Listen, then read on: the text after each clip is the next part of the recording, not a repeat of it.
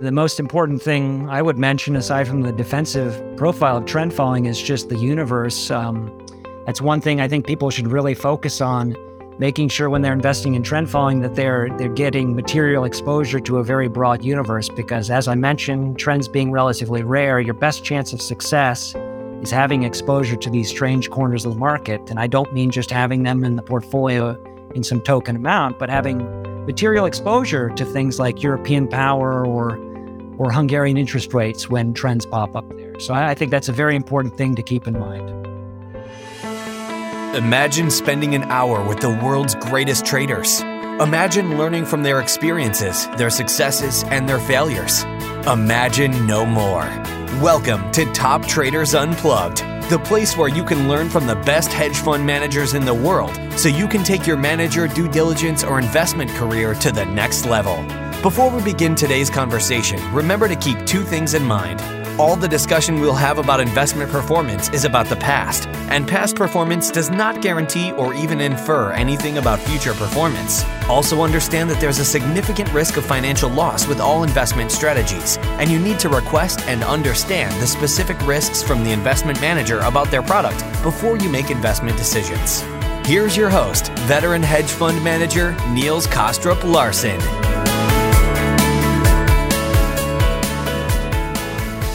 Hey everyone, and welcome to another edition of Top Traders Unplugged, where today Alan Dunne and I are joined by Matt Dorsten, portfolio manager within quantitative strategies at PIMCO, as part of our mini series focusing on the one investment strategy that beat everything else in 2022, namely trend following and managed futures more broadly. So, first off, Matt, it is great to have you on the podcast. Thanks so much for joining us today. We really have been looking forward to our conversation. I hope you're doing well on the West Coast. Yeah, thanks for having me. I'm very excited. Uh, we're certainly doing very well on the West Coast. We've had a lot of unusual snow, but other than that, it's uh, smooth sailing. Yeah, that's what I was watching on the television. I'm thinking, well, you complain often about the uh, not having enough moisture in your weather, and I'm thinking this year you may not complain about that. Now we've got it. Yeah, we've got a good snowpack. Yeah. Exactly. Now, before we dive into all the t- uh, different topics we're going to talk about uh, with you, um, I would like just to set the stage a little bit for our com- uh, conversation um, and also so that the audience um, can know a little bit about uh, PIMCO um, and especially maybe PIMCO's uh, involvement in the trend following space. So perhaps you could give us a little bit of a few highlights, uh, uh you know, in terms of the strategies you run within your your quantitative group um, and uh, and kind of where the business stands as we've entered into 2023. Yeah, so PIMCO obviously not something that most people think about when they think about quant investing, but you know, we like to think that we've been a fairly systematic investor for decades, actually. Uh, there are papers that Bill Gross wrote two decades ago talking about harvesting structural risk premia and, you know, the, uh, the difference between treasury bond futures and the actual cash bonds, or harvesting um, option premia by selling interest rate options, stuff like that. So we've, we've take a very systematic approach to bond investing. Our first foray into, you know, direct systematic investing actually came about 15 years ago uh, with the advent of tail risk hedging. And then, uh, you know, shortly after that, we we got into trend following, and we've been focused on that, you know, ever since. And we broadened out our offerings to kind of more absolute return mandates, focused on a wide set of systematic strategies. So we run about sixty billion dollars in assets right now, in and what we would call quant investing. Um, large chunk of that is tail risk hedging, but uh, the second biggest thing is trend following, and that's what I focus my time on. And and if un, unless it's confidential, of course, what what does that leave in trend in terms of uh, uh, AUM that you run in these strategies? You would say roughly. It's on the order of five billion dollars. Okay, very good. Excellent. And uh, so it sounds like you joined the firm more or less at the time when all this systematic uh, expansion was taking place. Is that kind of right? Yeah, that's about right. Not, when to, I date, not the, to date you, Matt. Not to date you, of course. yeah, when I joined the quant desk, as we call it, that was really just starting. You know, we had tail risk hedging, but we were just starting in trend following. Fantastic, good stuff. Now, as you may know from uh, listening to other episodes, uh, Alan and I have kind of a, a, a long list of different topics. Uh, we don't always get to talk about all of them, but uh, we do bring them up uh, and kick them off kind of uh, one by one. So I will, as as the audience now will be completely familiar with, I will kick it over to Alan to to start off our conversation on these topics today. So over to you, Alan. Thanks, Niels. Matt, good to speak to you. Um, I mean, it's interesting uh, to hear about that kind of history of, uh, as you say, the, the, evolution of quant trading in, in PIMCO uh, from kind of systematic trading in bonds to tail risk to trend. How would you say, uh, I mean, the, the fact that you approached trend from starting from tail risk, does that say something about how you view trend following? And, and is, does that say something about the, the overall philosophy that you bring to, to trend following? Yeah, that's very intentional, actually. So we started with tail risk hedging, as I said, you know, with a strong focus on providing clients with defensive protection. And kind of in the process of that, you know, that evolution, we realized, well, hey, there's this other strategy out here which certainly doesn't provide guaranteed protection in tail events like tail risk hedging does but it seems to have a very consistent defensive profile across time in many different crises. You know, it's not guaranteed, doesn't happen every time, but that seems to be pretty consistent. Um, and in contrast to tail risk hedging, it doesn't cost money. In fact, it pays you money to be in it. So we viewed that as a very valuable thing, a very unique strategy for investors. Um, and there are very few other things like that out there. So, yeah, that's always informed our view and we've tried to enhance that where we can in our approach to trend following to really bring out that characteristic because we view that as the most important thing for end investors. And I mean, w- in constructing the portfolio, is that very much at the forefront of your minds in terms of building a, you know, a trend portfolio that is very heavy on that characteristic, or are you still very much first and foremost thinking about absolute returns with the additional benefit of, of that kind of defensive uh, property? Yeah, I would say first and foremost is the defensive property, and then absolute returns come after that. So, one thing that we're very careful to do is, you know, when we're investigating new strategies, um, we may have an idea for a strategy that makes money and looks very good, but the first thing that we look at before adding it to the portfolio is what does it do to the defensive characteristics? And if it's not defensive, if it's reducing that behavior, we have a very high bar to adding things. So there are many things that we think are trend following in nature, thought had a lot of promise, and we've not added them to the portfolio because they made the defensive characteristics worse. Okay. That's very interesting. I mean, most of, if not all of the managers we've spoken to would kind of start off with the premise of you know, philosophically believe that markets trend and you want trend following make sense from that perspective. And over time have figured out that it has this defensive characteristic. But you very much started off trying to build a portfolio that would give a defensive property. And it just so happens that, that a trend following approach uh, lends itself very well to that. Well, I mean, like I said, that that characteristic, something that doesn't cost money or pays you money, in fact, uh, and then is also negatively correlated with equities or defensive in nature, uh, that's extremely rare in the asset allocation context. It's extremely valuable if you think it's going to continue. Uh, there are plenty of other strategies out there that add returns, uh, and clients do that separately.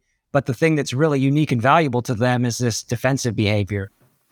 And from your perspective, what, why do you think that persists over time? Or you, you mentioned ahead has that uh, that defensive property. You know, it's not guaranteed, but it has been fairly uh, consistent through multiple types of uh, crises.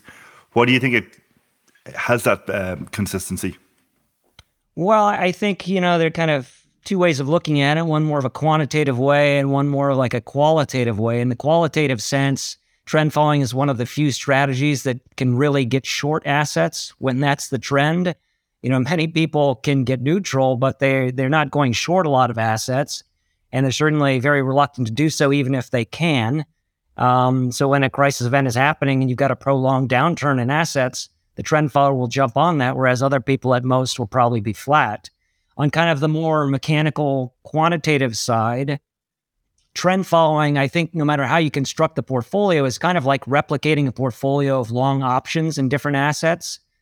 You know, typically as as the trend goes in your favor, you're adding to the position, um, which you know if you're replicating an option, a long option position, you know, the delta increases, you need to buy more. So it's kind of mechanically like a long option position. So I think it's very logical that you would expect this kind of convexity type behavior um, in crisis events. What the, the thing that is surprising is that it doesn't cost you money to do so. In fact, it pays you money to do so. So that's that's the surprising thing. That comes back to behavioral anomalies that many investors suffer from.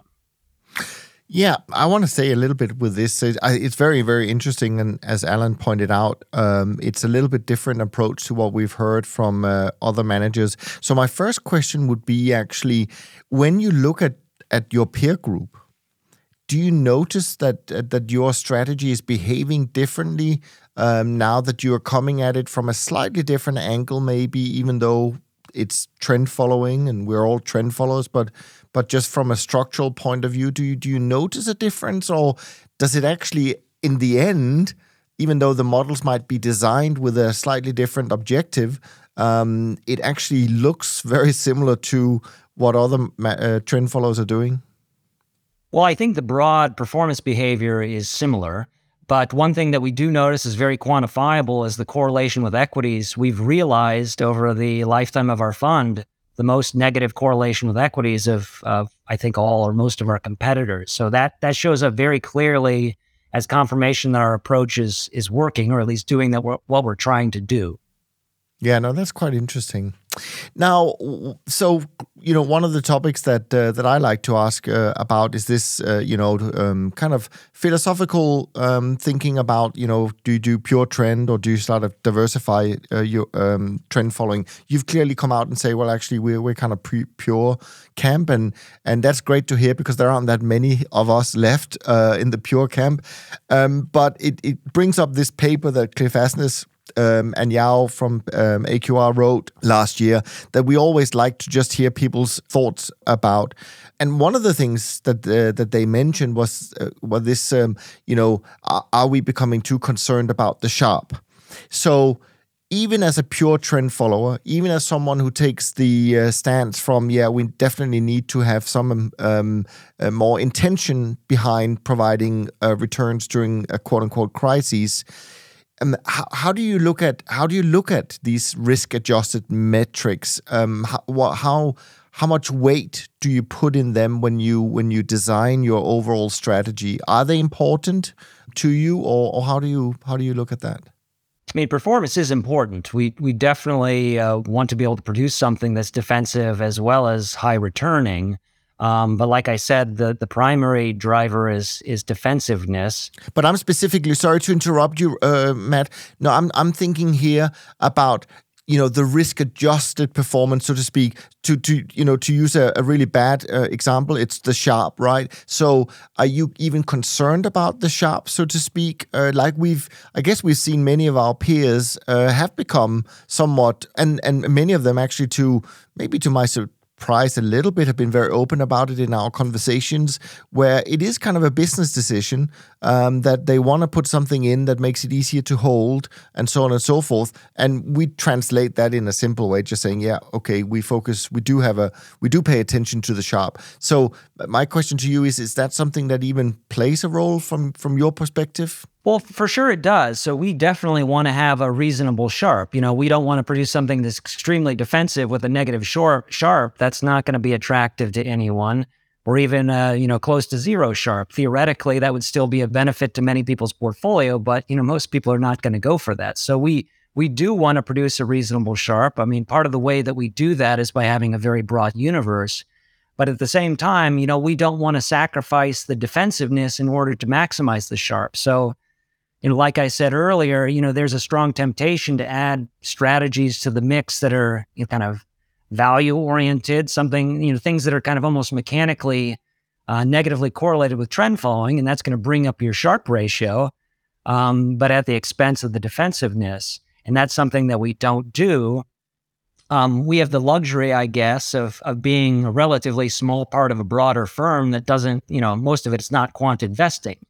So we can kind of wait through periods, fallow periods in the trend following space when it's not really doing that much and kind of still offer that to clients and try to help them understand that this is a long-term allocation and you know other parts of your portfolio should be focused on absolute return but this part of the portfolio the real valuable part is the defensiveness and the diversification. Yeah, I think that's a really good point. Actually, that the fact that your shop also is very different compared to the uh, the other managers that we tend to come across.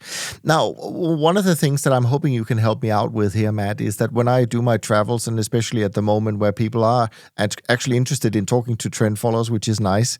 Uh, one of the things I I, I really uh, see a lot of people um, do when when when we have these conversations is they they very much look at trend following as a as a trade, right? And they even go as far as thinking that well, if it did well in 2022, it's not going to do well in 2023, and so on and so forth. Can you help uh, um, us with some of your thoughts and, and narratives around how can we get investors not to look at trend? like that um, in a sense and and that that's kind of how I tend to go is that you know this part of their portfolio they really need to look at in a different light but i don't want to give my narrative i'd much rather hear your narrative in terms of how do we help people overcome that natural bias towards uh, how they look at trend following I mean, I think the answer is that there's there's no real good solution to that. I mean, part of the reason that the returns are persistently so high and something that's so valuable in your portfolio is exactly the reason you're stating. Like people just cannot stomach it, right? It's doing something generally very different from how most people think about investing. Uh, most people just will not be able to hold it long term, no matter how much kind of education they get. Uh, but I, I, think you have to try and you have to explain that. And it's, it's very hard to time trend following. You need to think about it as this kind of unusual thing that you're allocating to that over time will produce returns and be diversifying but just simply, I don't think everyone's going to get that. Yeah, no, no. If absolutely. I if I could jump in on that, Alan, yeah, I yeah, mean, yeah, sure. What exactly? I mean, I think you're right, and we all sense that uh, in our interactions with, with investors. Which bit of it do you think is it that's hard to stomach? Is it just prolonged drawdowns, or kind of um, a seemingly kind of random return profile, or the fact that you can have a drawdown that w- when equities are doing well and there's a perceived opportunity cost of holding it, or what do you think? Which aspect of the return um, profile do you think it, it is difficult to endure? I think it's all of those. I think the basic premise of trend following is kind of the opposite of what most people think about for investing, right? I mean, buy high, sell low type of thing. I mean, most people think it makes no sense. Um, and then just by definition, something that's kind of an unusual diversifying strategy with low correlations with almost any other strategy out there. By definition, that means it's going to have drawdowns at weird times, and people are going to be like, you know, what the heck is going on with this strategy? It makes no sense.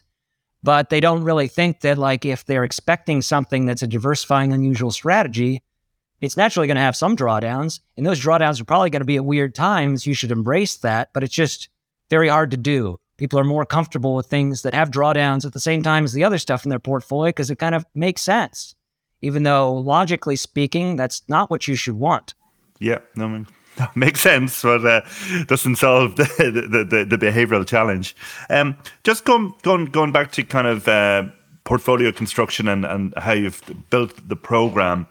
You know, I guess if you want to build a trend program that has that stronger defensive characteristic, there are certain things you can do. Um, at least when we've spoken to other managers, so one might be trading speed. Maybe want to be a bit faster, particularly in equities at turning points, or else possibly some managers might say don't trade equities at all, if it's going to be used uh, uh, alongside equities, or else capping the equity beta. But just curious, what, what what are the kind of levers that you've pulled in terms of developing the program to give it a bit more defensive like uh, characteristic uh, relative to to other managers? Would you say? Well, the first one I've already mentioned, you know, at length almost, is that you know you don't want to reduce that by adding diversifying strategies to the portfolio. Then there are a couple of things that we do to actually enhance that behavior. The first, which you mentioned, is you know we're relatively fast. Um, you know, not the fastest out there, but relatively fast. And one thing that we've convinced ourselves of, you know, looking back over decades of of backtest data, is that that doesn't really change your absolute expected return. I think you know some years are good for slow trend followers, particularly last year. Some years are good for fast trend followers, but on average, I don't think you should expect a real return difference. But what we do see very consistently is that if you're a fast trend follower, you're more defensive. So the returns conditional on being in some sort of market drawdown tend to be consistently higher, which I think is is uh, logical to expect. If you go back to the option analogy, um, if you're a fast trend follower, you're replicating kind of shorter maturity options, you know, which by definition have higher convexity, higher gamma, higher payoffs in, in tail scenarios. So that's something you should expect.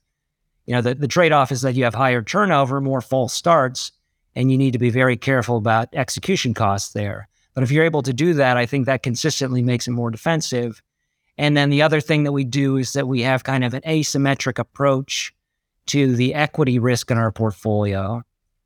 And by equity risk, I don't mean just outright equities, but anything that's that we view as correlated with equities. So, you know, long oil, long base metals often looks like equity risk, long emerging market currencies.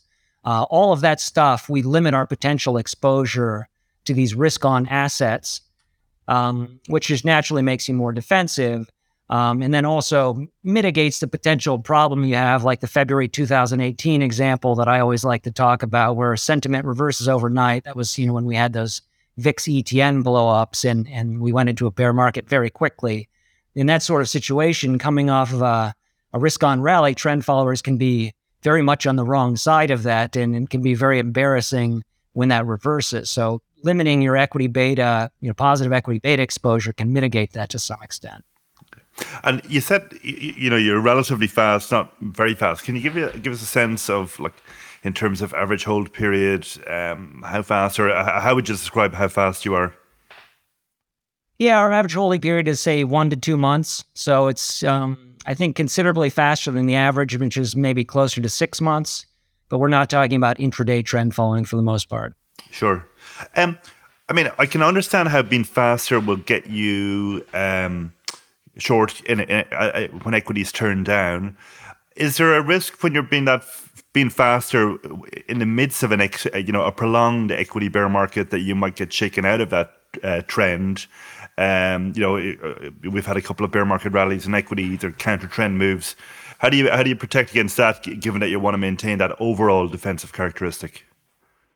Well, I, I, think that just comes with the territory. I don't think there's any easy way to solve that. And indeed, we did see that a couple of times last year, particularly in the summer when we had that bear market rally that quickly reversed. So, you know, we got, you know, out of our short position there, which was a bad thing to do, but uh, there's no way to really see that in advance. Okay. Um, Niels, anything on this? I, I have a follow up question, but it's more on multi asset yeah, no, absolutely. Because I, I thought it was fascinating. Uh, you know, this thing about limiting the the uh, the risk on side of things. Because from my experience, uh, I'm not a quant, but from my experience, though, I sit back with this uh, understanding that when you look at trend following and you look at uh, trades, then long trades have always historically been a lot more profitable than short trades, short sided trades. So, is that something you take account of to some extent? Because on one hand, you want to you want to limit those risk on type of trades, but at the same time, you you want to probably let your profits run because they they can become quite profitable at times. So, how, how do you balance uh, these two slightly opposing forces? Well, I guess we balance it by having a very broad universe. Um, and I, I, think once you have a very broad universe, you can find things that aren't super correlated with equities, generally speaking, uh, that have very large trends that make up for potentially what you're losing and being more short biased in other assets. So, for instance, you know, one of the biggest trends I think we've seen in the last few years is the European energy crisis, which is obviously a, a tragedy for for many people, but for the trend following front, that was a, a very large opportunity and, and, started out, you know, before the Ukraine invasion, that was a very small market that I think many people didn't really pay attention to, uh, and certainly not really correlated with equity. So that that trend is is something that really drove a lot of P and L, and that's just an example of of you know things that you can find globally. So yeah, it is true that if you're just biased short equities, that's probably going to be a negative proposition. But if you have this more broad approach, I don't think it costs you much. You know, one thing that we've we found in our research, which is kind of an interesting observation, I think, is that if you kind of have a plot of ex ante equity beta of the trend follower, so how is it positioned right now? You know, negative equity beta or positive equity beta, That's the x axis. And then on the y axis, you've got subsequent realized return. Um, in contrast to most other assets out there, there's kind of no correlation between the two. It's just like a random scatter plot. And that's pretty unusual because, you know, whether you're talking about high yield bonds or loans or real estate or equities or what have you, if you have a higher equity beta, you expect higher returns, generally speaking, because the equity risk premium drives a lot of returns out there. That's exactly what you're talking about trend following is unusual in that there's no correlation between the two. So really it means that when the trend follower is naturally defensively oriented, you know, you really haven't historically expected lower returns going forward. Conversely, when you're, you know, risk on, you haven't expected higher returns going forward. So I think that's what drives this. And that's what also drives the our belief in the equity beta cap, because the way that beta cap effectively works is we have lower risk in the portfolio when it's naturally risk on, and we have higher risk in the portfolio uh, when it's naturally defensive. And that's exactly what you would want in the asset allocation context if you were doing that very dynamically. Makes sense. Another thing I wanted to um, ask you in in that uh, relation, when you want to have the profile that you uh, that you're seeking, do you have to generally look at correlations and volatility differently? Do you think that maybe um, trend followers who have you know the the, the more maybe let's call it uh, traditional uh, type focus uh, in terms of absolute returns maybe uh, and I go it's it's a horrible question to get because we don't know necessarily what other people are doing but do, when you think about how you think about volatility and correlations do you think it's you have a different approach to it no, I wouldn't really say so. I mean, you need to measure correlations in a robust way because if you're having an equity beta cap, that means you have some view of the equity correlation in these different assets. And in order to make that a robust concept, you need to have a robust measure of correlation. And that's not always easy. You need to have a fairly long look back window to measure that stuff in a robust way, in kind of in contrast to measuring volatility of assets, which require fewer data points, just statistically speaking. So that means that you can't be super dynamic in changing your assumption about, for instance, the correlation between stocks and bonds. You need to have a fairly slow moving assessment of that. But generally speaking, I don't think um, our measurement of volatilities and correlations are, are particularly unique. Yeah. I know this is one of uh, Alan's questions, that, but it's in the same section. So I'm gonna because he allowed me in here, Matt. I'm gonna ask it, and that's machine learning. Um, is that something you um, entertain? Uh, we've we've looked at it a little bit in other contexts. You know, for instance, we have equity strategies that that do some things based on machine learning, but we haven't found any obvious uses in the trend following space. Um, I think it's more of a buzz topic than something that's not necessarily going to pay off in real life. That's my view, but you know, I potentially am too negative on it. Uh, no, I actually think you probably sum it up pretty well for most of the people we've uh, talked about. And even those who say, yeah, we use it a little bit, they all start by saying, oh, we use it very cautiously and uh, we, we, we always see it. So it's not real kind of let it loose kind of thing. So, anyways.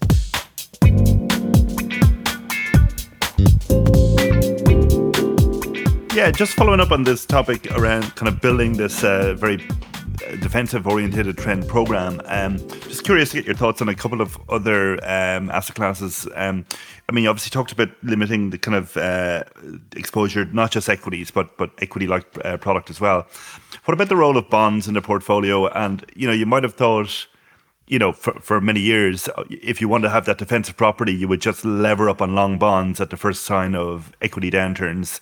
Um, was that would that have been part of the approach, or um, and and the fact that we kind of transitioned into a, a you know prolonged bond uh, bear market last year, that would did that create any kind of challenge in the portfolio, or do you kind of keep bonds uh, kind of neutral in that kind of uh, calculation of the overall e- equity beta?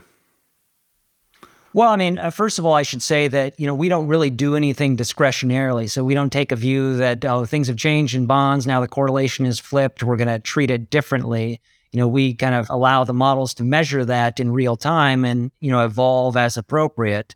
Um, but yeah, bonds definitely do factor into our equity beta calculation. So as you mentioned, you know, for for many decades they looked very uh, defensively oriented, and being long bonds would look like negative equity beta to us. So to some extent, that would allow us to be you know, if we were long bonds, that would allow the portfolio to be longer equities as a result and and still be below the equity beta cap. You know, that is maybe starting to change. But as I mentioned before, like, you know, it takes a long time to measure correlations robustly. So I, I think that is still not changed in our assessment of correlations. We think they probably still have the kind of the same behavior, roughly speaking, that they've always had in crisis events. Uh, and that's factored into the equity beta cap. But um, we don't do anything, we don't make any discretionary calls on that. One thing that I do think is interesting on this topic, it's just kind of an aside, is you know, we we heard many criticisms over the years before the last couple of years that, you know, trend followers just profited from being long bonds and, you know, is there anything else to it? So I think last year and a half or so has been a vindication on that front that, you know, yes, it does do something different. In fact, it can be very diversifying to bond portfolios in many cases. So I, I think that's very interesting, you know, very good for the space to have seen that uh, episode. Uh, the second area I wanted to get your sense on, and, and again, it was something that probably didn't work as well last year, but I've heard of strategies like this building in a kind of a a long VIX, a dynamic long VIX, uh, uh, or a long vol strategy uh, as as part of the kind of protection mix. Is that something you've looked at? And and again, obviously, that type of thing didn't work as well last year. So curious to get your observations on on that as part of the defensive mix. Well, I guess that gets back to our philosophy on pure trend following. So we do run exactly that type of strategy, a long VIX strategy in our other portfolios, and our kind of multi-strategy quant portfolios that are not supposed to be pure trend. We do see value in that for exactly the reasons you mentioned. That can be very hedging to more risk on type strategies, short vol in particular. But we don't think that it necessarily belongs in this type of portfolio. And in fact, you know, it would not be super diversifying to the rest of the trend following portfolio. So it, in that sense, also, it doesn't really make sense. So that we, we really don't include things like that here. Okay. And maybe taking a step back to look at the role of all of these in in a, in a larger portfolio. Um, you've got obviously equity risk, which we're not really talking about. But then, if you're thinking about diversifiers and defensive strategies and risk mitigators and protection, you've got historically it's been long duration, trend following, or tail risk. If you were constructing a portfolio of equities plus some mix of those, how would you think about what's the right mix? Oh, that's a very tough question. I mean, I I think I think you would want a mix of a number of things because all all the things that you've mentioned, you know, either cost money like tail risk hedging, which naturally limits how much you can have there, or doesn't give you guaranteed protection. Like duration last year, obviously didn't give you protection. Um, trend following happened to work last year, but it's certainly not guaranteed uh, either. I mean, other things that people have talked about are like long Japanese yen. You know, that often is kind of a flight to quality type asset. That also would have been terrible last year. So I think you really need a mix of all of these different things if that's your goal to produce protection. But, generally speaking, I mean, for an absolute return mandate, um, I, I personally would want to limit my exposure to these tail risk hedges that cost money because that's, you know, really your diversification should be over time and through asset allocation rather than paying actual money to, to hedge the downside. And that's why I think trend following is very attractive because it pays you money to do that. Okay. Um, maybe just moving on to, to research more generally. And um, I mean, can you give us a sense on obviously you've been involved in, in the strategy for I think you mentioned 15 years or so. Has has the strategy evolved a lot over that time period and and, and what have been the big kind of changes that you've um, initiated on, on the back of, of research? Well, I guess it, it's um, both. I mean, the strategy has evolved a lot in some ways and a little in other ways. So, in terms of the kind of pureness and the the basic strategy design, it's evolved very gradually and you know in relatively small ways over time. It's always had a focus on on being fast and defensive, and that we've preserved throughout the whole history. And in ways where it's changed a lot is the evolution of our universe um, so I kind of mentioned this earlier, but um, we think that having a broad universe is extremely important. And that's something we focused a lot of our efforts on. So, one thing that is very unusual about trend following, shocking almost, in contrast to many other strategies out there, is that you know most of your trades are losers. The the big sustained profitable trends are rare.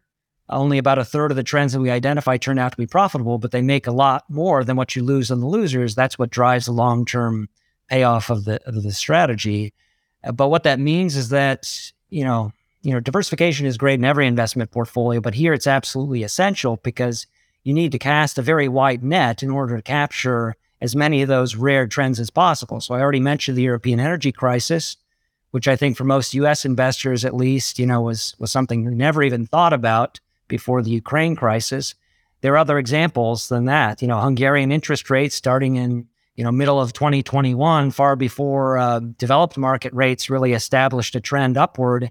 You know, were ticking very steadily upward, and that was a very profitable trend. So there are examples like that where there are big trends in strange markets that you know a lot of people don't really think about, and you really need to have exposure to those things in order to um, in order to make money over time in a consistent way. So that's been a big focus of ours.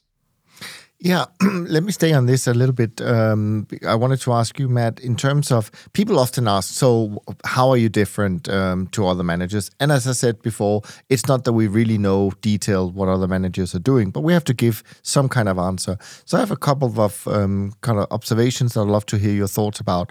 Uh, one is, in terms of the trend following we all do, and let's just say there are five or six different, you know, you have your moving average type strategies, you have your breakout price volatility, time series momentum, whatever, you know, do you think from your research, um, do you think that that actually the type of trend following makes a big difference which one you choose or which makes you choose? No, this is a question I get all the time, and I think I have kind of a, a view that's maybe an outlier of some sort. I, I really think that makes very, very little difference. The technicalities of your rules, breakouts, or moving average crossovers, that's really just in the weeds and makes no real difference. The big difference on this topic is the speed of the ultimate signal. So you could do a breakout that's very fast, compare that to a moving average crossover that's kind of the same speed. Those are going to give you very similar performance over time. So I, I try not to get bogged down into the micro details of the exact implementation. Okay, so I'm glad you said that because that's exactly the same kind of time of answer I've been given for the last 30 plus years. Now, the next question would be okay, I completely uh, agree also on trend speed for sure. What about, um, and this is a discussion we have kind of uh, uh, uh on, we have on, had on the podcast on and off for a few years. I get the point about diversification and I get the point that some managers uh, were early to move in to trade hundreds of markets instead of just the classical 60, 70 markets. However, I've also been on record saying when I look at the numbers, if you zoom out, I really don't see a big difference. Sure, year by year, you know, there can be uh, a year where some managed uh, type of portfolios, let's call them that, do better.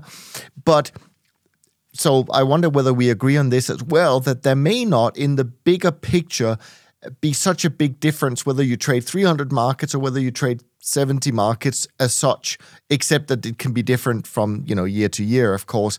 Is is is that a fair statement, or do you have an argument um, to to to the contrary?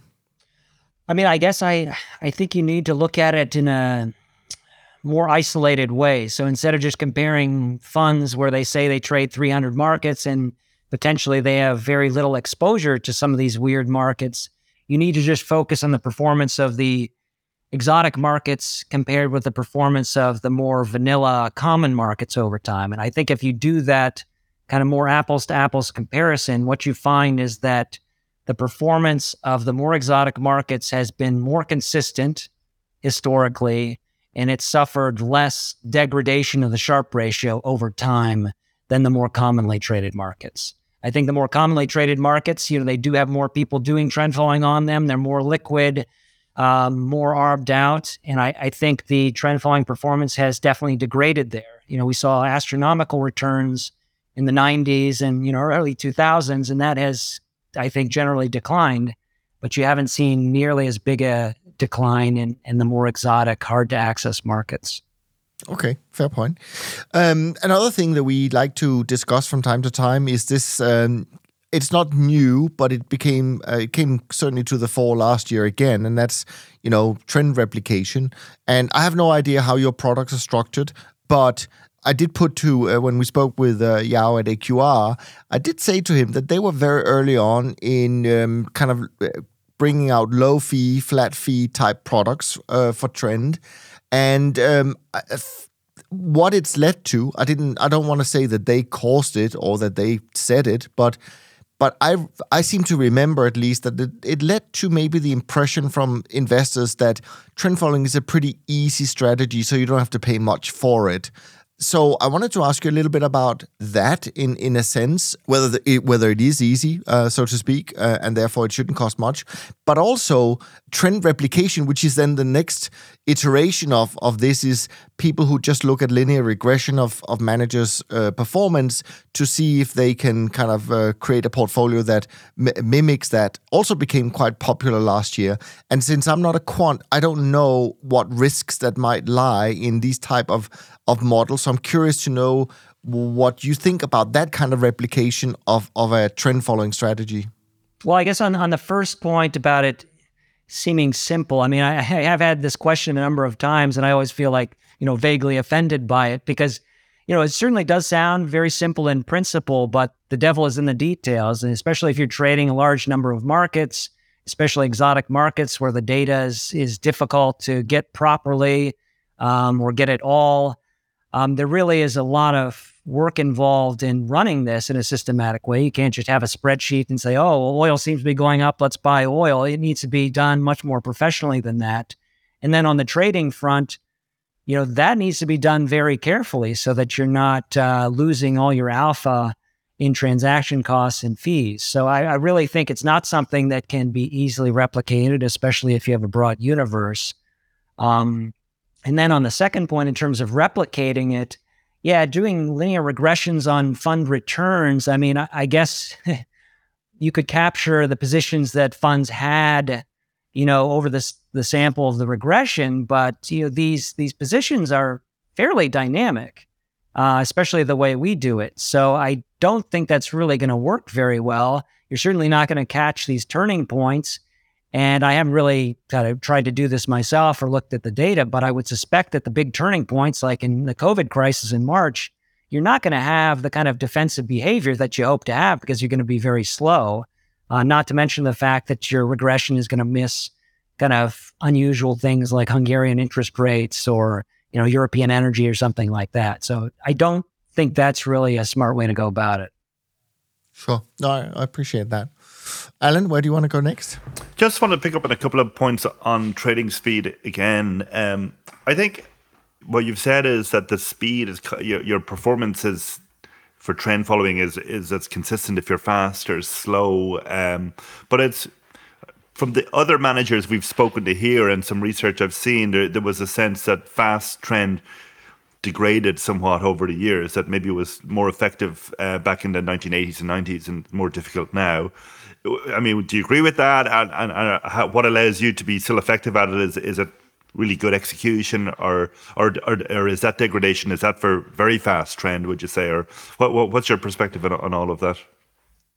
No, so I definitely know what you're talking about. I mean, one of the benefits of this type of strategy is that you can back test it back a long ways. You know, we can easily run, you know, decent back test back to 1960. And I've definitely seen what you're talking about, where there are periods of time, like particularly in those earlier years where fast trend looked better. And then the recent 20 years, which a lot of people look at, slow trend looks better. But I think if you look at it carefully, it doesn't look like a very robust conclusion that it, there was some kind of level shift down in the returns. It's more kind of random noise based on what has happened. You know, we've had strong uh, bull market in equities over a good chunk of the last, you know, decade or so. That's been very strong. I mean, that doesn't mean that that type of pattern is is going to per- persist going forward. Um, in particular, interest rates globally, you know, steadily declined over the last two decades or so. Uh, that's something that would bias you toward slow trend following. But I don't see any robustness in that data to say that you know something has dramatically changed. And in fact, I would expect the opposite from a theoretical perspective. If if more money went into the space, you'd probably see a degradation in in the slower approach, and it would be pushed faster and faster. So it just doesn't agree. Like uh, my conclusions from the data that it's not robust, and it doesn't agree agree with uh, my theoretical view on it either.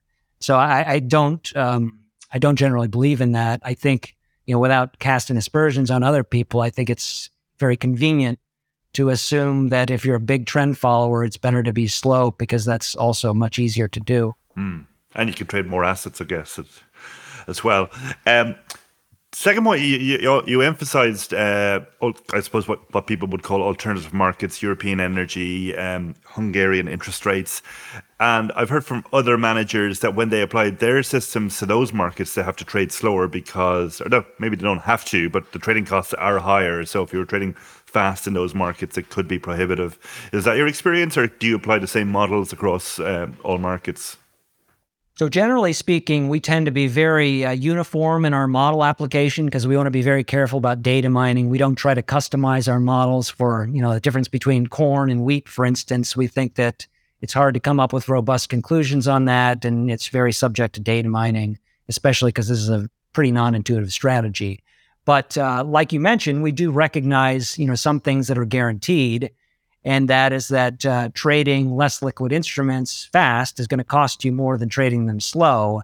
And that's something that is not uh, random, that's guaranteed. So, uh, to the extent that we do kind of vary the model application across the universe, it's to do exactly what you suggested. We tend to be slower on the less liquid markets and faster on the more liquid markets, with the overall overall balance that the portfolio as a whole is relatively fast. Okay.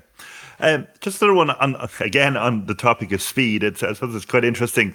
Um, you, you, kind of occupy an interesting space in that a lot of the trend followers are kind of medium term trend followers, and then it, within managed futures you have what you call short term traders, and they are they use a mix of short term momentum and mean reversion. But I guess you know uh, they could be trading fast breakout, which might be intraday out to a, couple, a few days, um, and they do emphasize their you know, I think it's fair to say their historical performance has often done well in in rising uh, volatility periods, and so they would have that defensive property. So I'm just curious, have you guys looked at that very fast space as much, or uh, what's your thinking about having more allocation to to even faster systems or, or fast momentum systems? Yeah, we we definitely do look at that. We have allocations to some of that in our multi-asset strategies that are kind of not pure trend following. We do think there's value there and opportunities. It's just not very scalable. Um, so if you want to make a product that's reasonably scalable and provides a lot of benefit to a lot of investors, that's just not going to be a huge contributor to it. Okay. So you're very much trying to construct a portfolio that could run five or 10 billion, I guess, something like that, is it? Well, yeah, we have 5 billion already. Um, we're not trying to be the biggest trend follower out there. I don't want to say that because we also think there's value in having a diverse universe, and that's going to put a limit on how big you can get. But uh, one of the benefits of trend following in terms of leverage is that you're taking directional bets on things. You're not doing relative value between different interest rate markets or or something like that, which you know naturally requires higher notionals to get to a certain risk target, and then as a result of that, has a smaller capacity limit. Trend following is very capacity efficient because you're just taking outright bets. So we we think it's relatively large capacity, but like I said, it's not unlimited because we want to preserve a decent amount of exposure to these unique markets, which really add a lot of value over time. I want to ask a couple of questions that I actually got sent from uh, a large uh, allocator in the space. Um, so I just wanted to sort of hear your thoughts about it. Some some of the stuff we we've we've touched on before, but but nevertheless, I kind of promised to bring it up um, with uh, with an expert like you.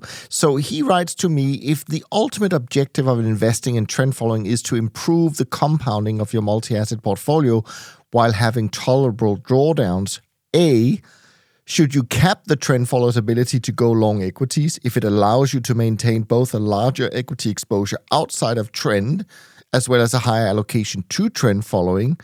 That was his first question. Well, I mean, we do like to cap equities. I mean, in terms of capping them at zero and allowing no equity beta in exposure, that starts to be very constraining in the model and does reduce returns pretty significantly.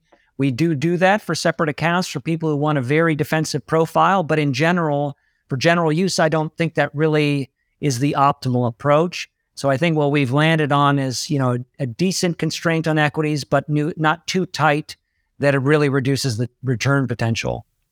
Okay, that's fair. Then he goes on to ask, uh, maybe inspired from the, the AQR uh, episode, I'm not sure. Should you introduce non price based trend signals, i.e., fundamental trend indicators, if they exhibit more consistent crisis alpha? Yeah, I mean, I, I certainly am a fan of adding non price based signals, but only if the key point is if they exhibit that crisis alpha. So we did spend a decent amount of time investigating just this, you know, price, you know, momentum on like um, macro data releases, CPI and GDP and all those sorts of things across, you know, 25 different countries. And we found very good, consistent returns over time. But unfortunately, you know, because economies, probably because economies evolve relatively slowly, that model kind of acted like an extremely slow, slow trend follower with almost no defensiveness in the returns. So it was very good in absolute returns, but adding it to the portfolio would have reduced our defensiveness. So we run that in other portfolios, but not in our trend following portfolio. So I'm a fan of, of doing that if you can find it, but I wouldn't add it if it's going to degrade your defensiveness. Sure. Okay, no, that's fair. And then he has a question saying, um, and I love your thoughts about this, and that is, how many trend following strategies do you really need in your portfolio?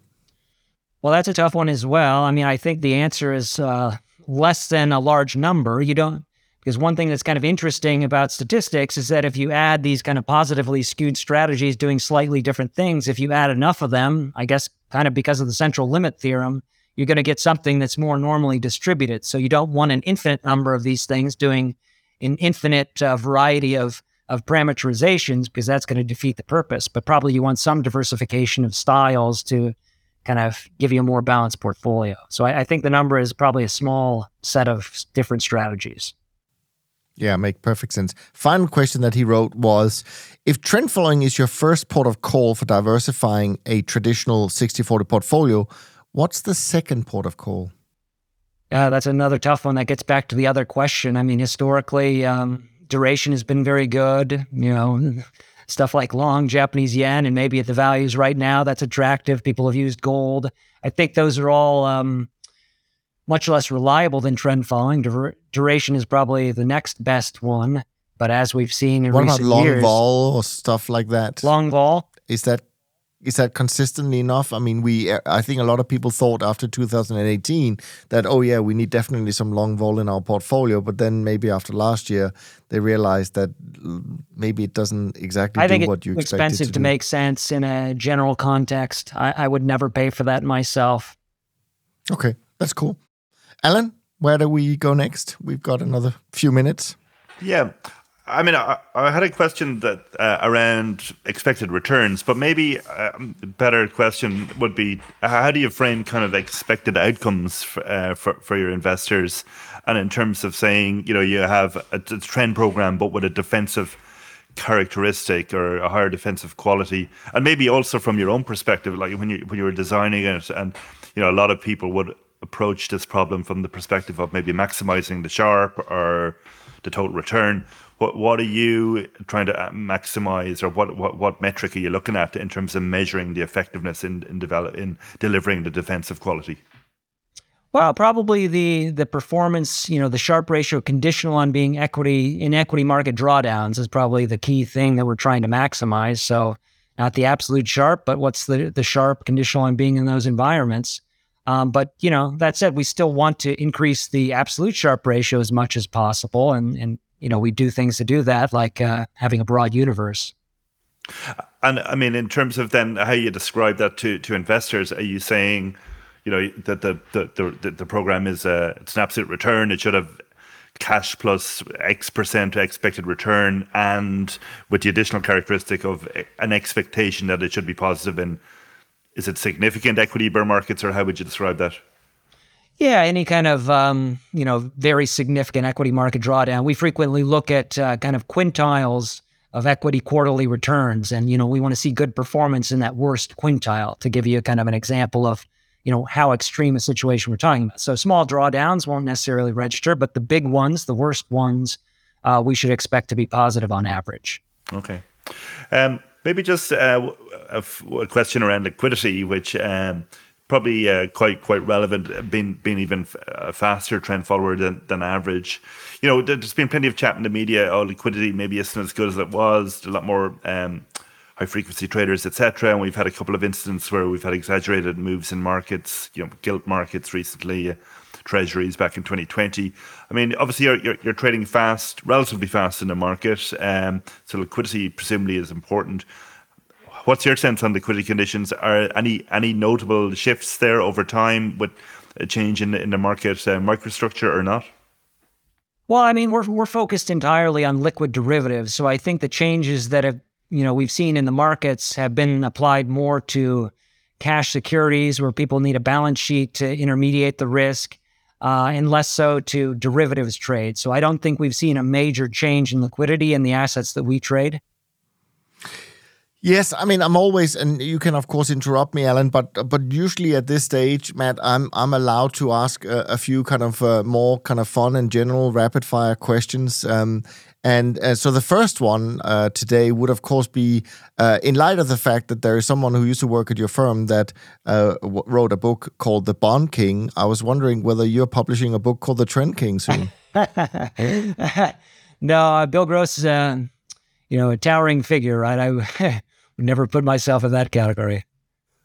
Fair enough. No, uh, one thing we actually ask all of our uh, guests, and it's um, it's a little bit of a trick qu- question, but it's not really a trick question. But it is, you know, what's the one thing you hear about trend following that you disagree with the most? So things that you maybe hear people say about trend, and and we say, yeah, no, I definitely don't agree with that. Is there something that springs to mind? Yeah, yeah, something that definitely springs to mind is is the headlines that I see periodically about trend followers, you know, being long equities or short equities, and potentially there's a change on the horizon. It's going to affect you know S and P 500 or or 10 year bond futures.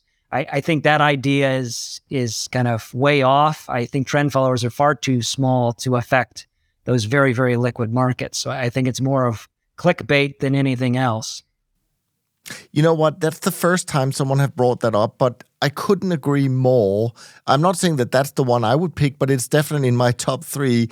And of course, you don't know this, Matt, but on this day where we are recording, Alan and I have just recorded our weekly conversation, um, and we spend a whole 15, 20 minutes discussing the latest Bloomberg article that goes exactly to that point, but also uh, some analysis uh, from another firm about the footprint of CTA. So, um, so anyways, I, I love your answer, and uh, I'm, I'm, I'm a fan of of that choice for sure.